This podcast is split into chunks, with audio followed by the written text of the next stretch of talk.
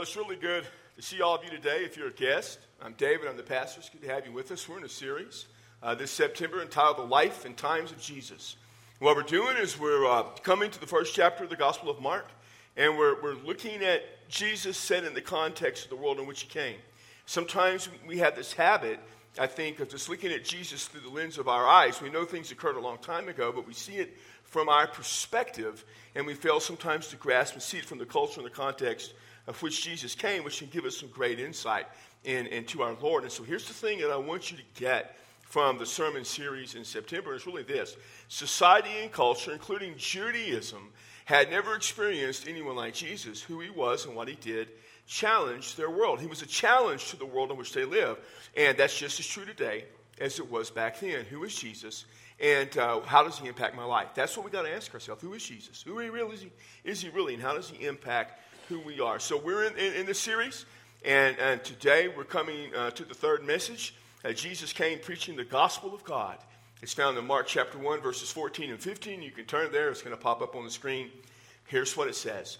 Now, after John had been taken into custody, Jesus came into Galilee preaching the gospel of God.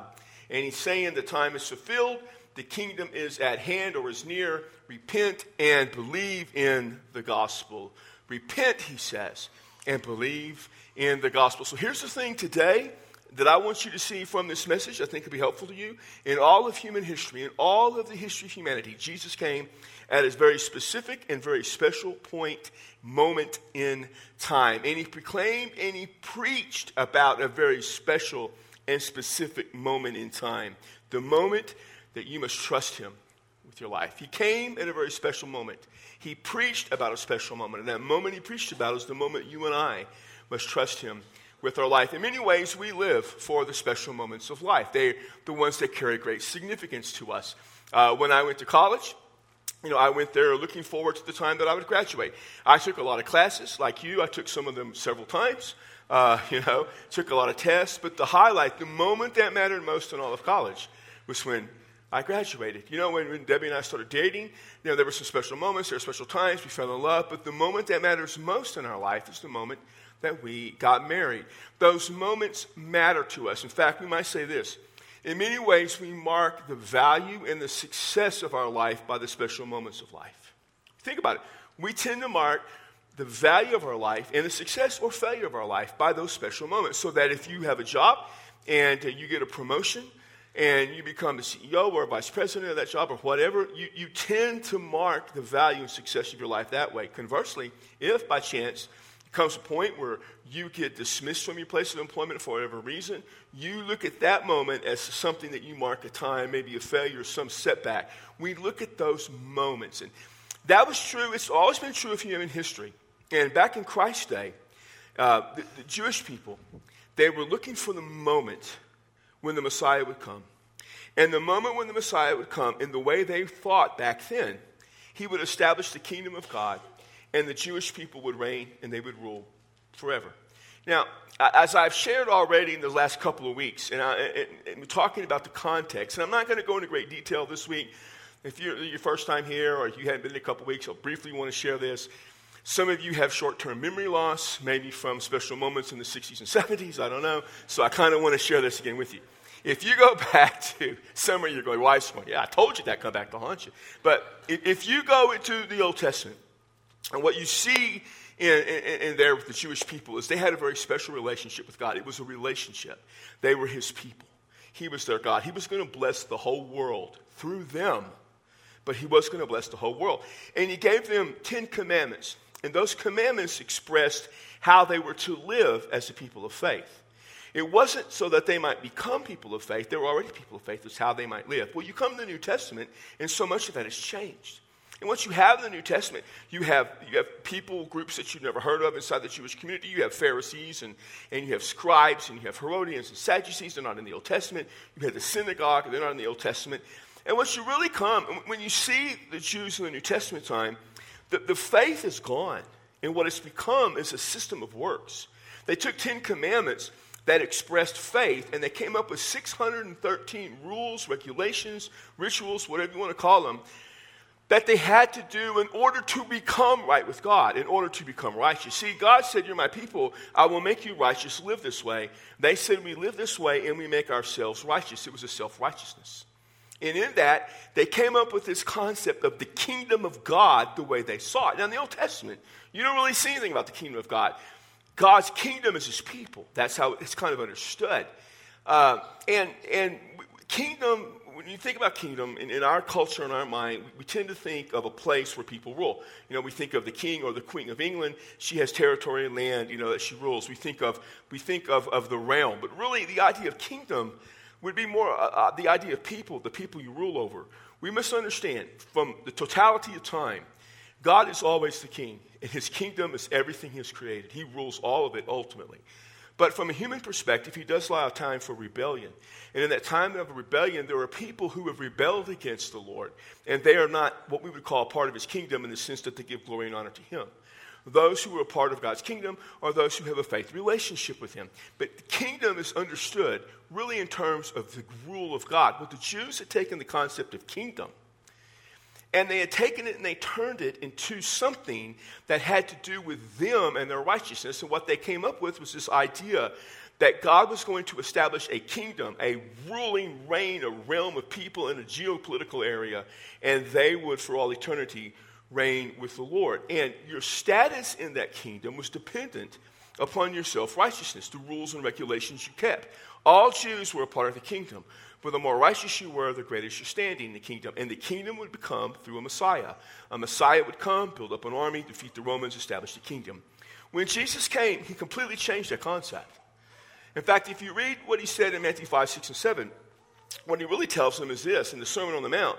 He says, The kingdom is like nothing the, the, the Jewish leader says it is. It's nothing like that. In fact, he says, and when he prayed the model prayer, he said, Father, your kingdom come on earth as it is in heaven. There is a heavenly kingdom of God. That's what will happen on earth. He told us in Matthew 6.33, pray and seek his kingdom and his righteousness. Not your kingdom, not your righteousness. His is something different. And Jesus establishes what that is. It's back to being the relationship it always should be. And so you, you come, and when we come to this, this passage in verse 14, it says Jesus had come into the area, to the region of Galilee. That was his home area. And and coming, now, what happens between verse 13 and 14, we just read through Mark. We said, okay, he was in the wilderness. When he was with the wilderness, he came to Galilee. Actually, between verse 13 and 14 in chapter 1, about 100 years, I mean, 100 years, about a year had passed. 100 years had passed. A year had passed. I had no idea where I came up with 100. A year had passed. If you go to the Gospel of John, John 1, 2, 3, and 4, you see that Jesus, after he was baptized by the Baptist, John the Baptist, he called a few guys to kind of follow him in general. Next week we'll see something about a specific calling of his followers. He had, he had gone into to Cana and, and he had the wedding feast when he, when he turned the water into grape juice, because we're Baptists, we don't believe in wine. But he turned the water into wine. And then, you know, he goes down into to the Passover in Jerusalem. He meets Nicodemus in chapter 4. They're coming back. He meets the Samaritan woman. All these things happen. So about a year passes. John is in custody. They have arrested John the Baptist. And Jesus has been preaching, he's been teaching, he's been healing, he's been doing some things. But now Mark says his ministry is taking a very full, head on public persona. He's coming all out. And John says this He came into Galilee, which is his home area, and he began to preach or to proclaim. The word preach, I told you a couple weeks ago, it's a very technical term. It has to do with a specific message. He began to preach or proclaim the gospel, or if you have the NIV, the good news of God. Now, I told you a couple of weeks ago when we looked at the very first verse, it says that Mark writes, This is the beginning of the gospel of Jesus. It's the gospel about Jesus. The gospel of Jesus has the continuity and context of being about someone. Here, the gospel of God speaks of the source, or that the gospel originated with God. The difference has to do with some things in Greek grammar. You don't care. I obviously didn't care as a result of my grades in Greek. So, you know, it just has to do. The gospel about Jesus comes from God. Okay? It's good news. It matters. And here's what Jesus began to say. Here's what he was preaching or proclaiming. Time has been fulfilled. The kingdom is at hand or near. Now, time matters. We all know that time is important. I'm at a time, I'm at an age where time becomes more important every day, you know. And there's several ways we look at time. One way we look at time is, by keeping, you know, idea of time on our watch or, or something's happening at a certain time. Our worship services are at 8.30, 9.45, 11 o'clock at a specific time. There's a Greek word for that. The word is chronos. Our word chronology, uh, chronometer come from that, keeping a specific time. There's also the concept of time as an event. Later on today, there'll be some football games. Uh, the team I follow, the Cowboys, started at 11 o'clock. We got a worship service at 11 o'clock. There's a conflict uh, that will happen. So, but when, when um, I will get home to watch the game, I'm going to think something, well, it's about time that I got to see this. I'm not talking about time on a watch, I'm talking about the event. It's about time for this event. Something's going right. So it has to do with that. Sometimes we speak back in my day, back in my time, when, back in the time when I was young. So we're talking about something, and the Greek word for that is kairos, and that's the word used here. It's about an event. Jesus says an event has been fulfilled, completed, matched up. The word fulfilled means it, it, it, has come and it has lasting ramifications to it. What, what is it that the epic of it has been completed and is going to have lasting ramifications, a lasting meaning for us? What is it? Well, he says it's the kingdom of God. It's at hand, it's near to us. It's what the kingdom is all about. The kingdom now is here. And in Galilee, they can look around and say, well, How is it here? Because we don't, we don't see a Messiah with an army. We don't see the Romans being defeated. We don't see anything like what we've been taught and what we believe. And yet, Jesus says, in contrast to all that they taught, the kingdom is right now. Here's the thing time and kingdom point to a special moment that matters. It is pointing to a special moment. That moment is Jesus being there. The secret is what is that moment and how do we respond? He's going to tell us what that moment is next and how we respond. The kingdom is here. That's the moment. Now, what is it and how to respond? He says this repent and believe in the gospel. The word repent, we saw that a couple of weeks ago when John was preaching. I've talked to you about it many times. It's an important word. It doesn't mean to have sorrow, it doesn't mean to feel bad. It means to have a change of heart and mind. It speaks of a change in the direction of your life. You're going this way, and then you turn and go that way. In, in the New Testament, it's you're walking in a way of rebellion against God.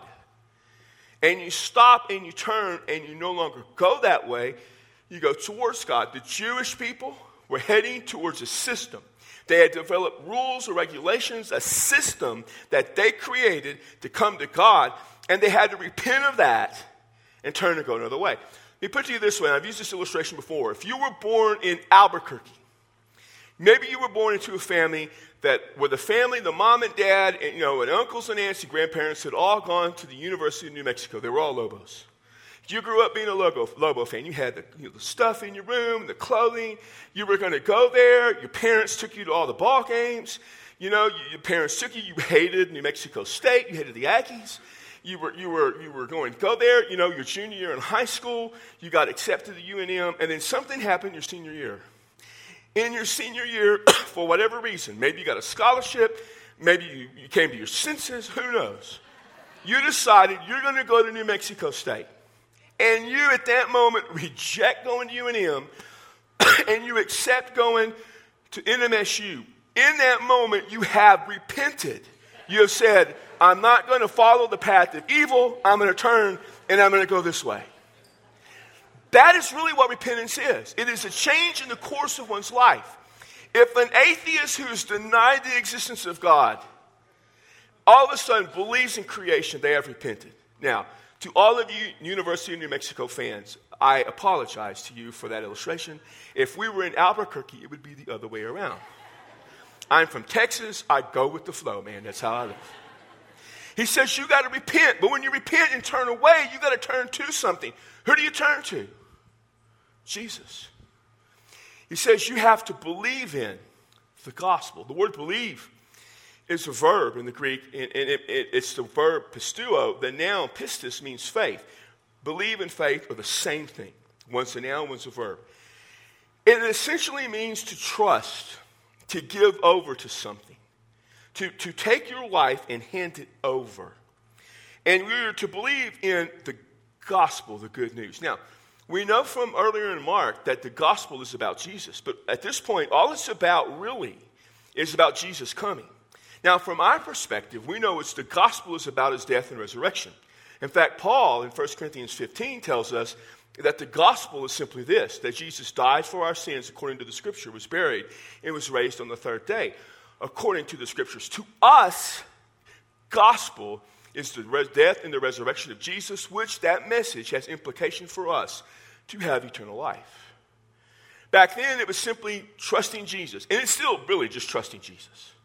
And so we understand that he is saying the kingdom is this the kingdom is that you repent of your own way of life, you turn from that system, and you follow me.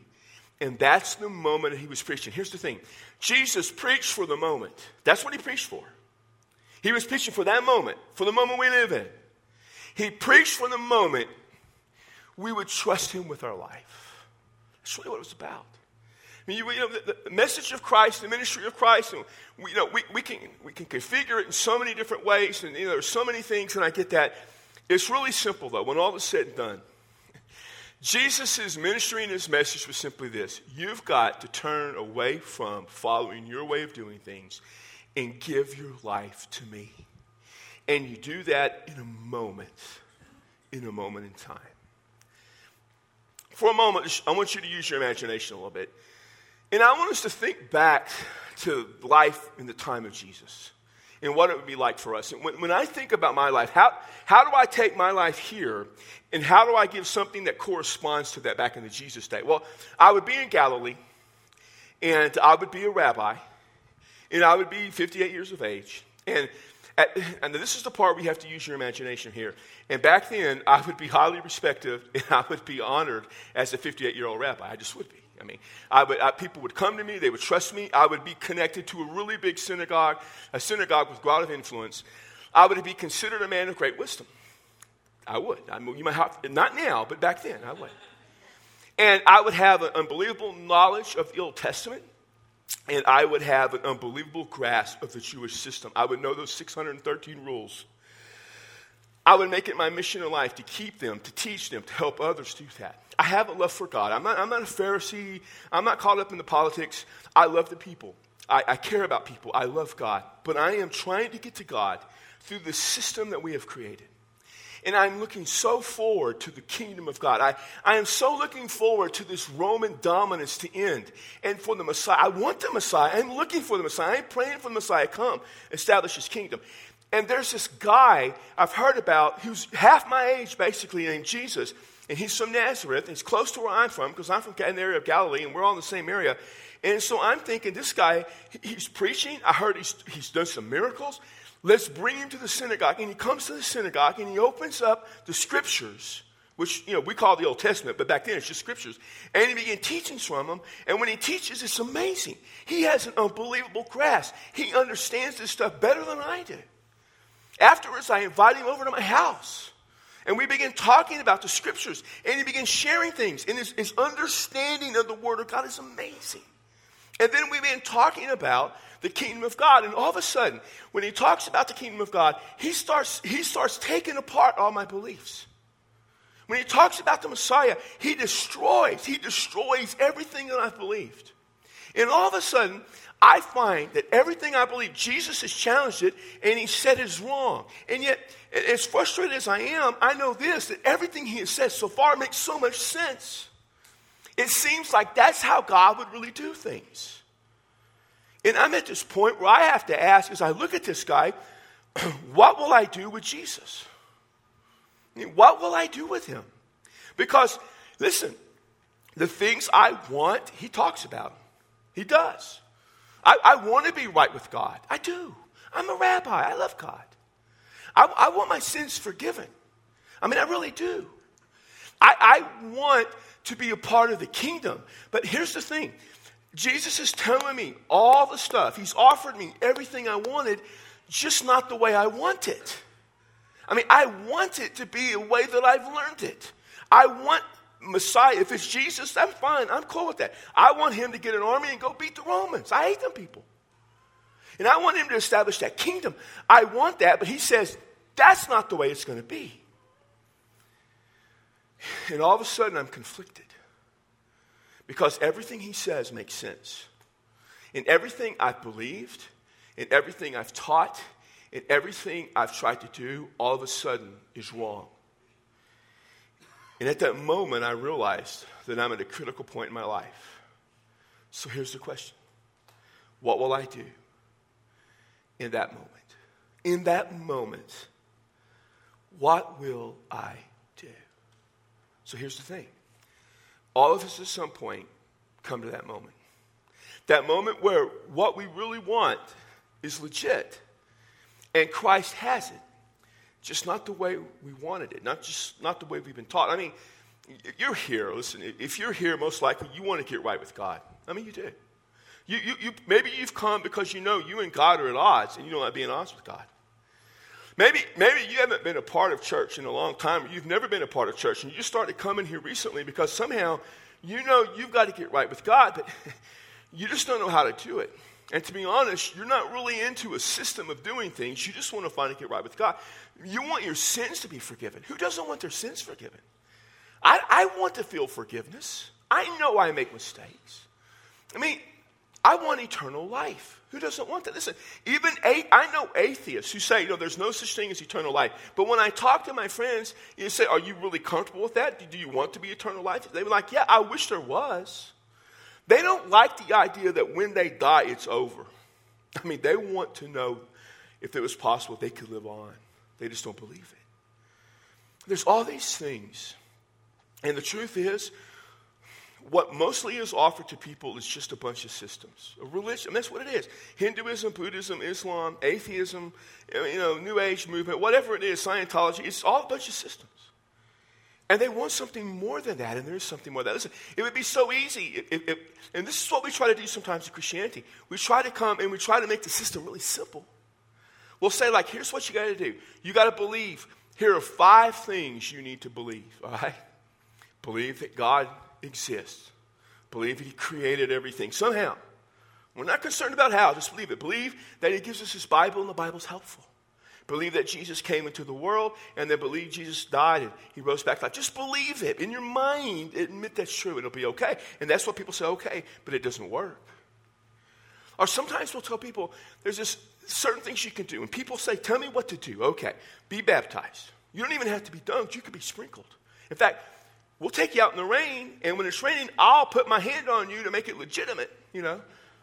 Dr. Pearls put his hand on me. It must be a real baptism, you know. We'll make it right.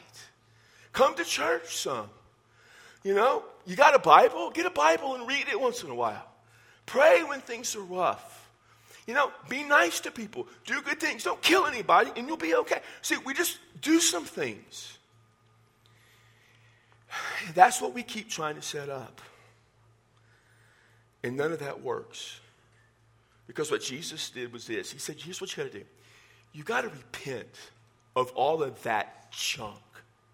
You got to cast all that junk aside and repent of all of that. It's not that believing things isn't important. We'll get to that. It's not that you don't do certain things. We'll get to that. But none of that saves you. If you think all that saves you, you're wrong. You repent of all that. And then you just give your life to me. And you trust me with your life. That's what it is. And that's all it is. Jesus came for that one moment. Listen to this. He came for the one moment when you would give your life to Him. And for some of you, that moment has arrived. What will you do with Jesus? That moment in your life has arrived.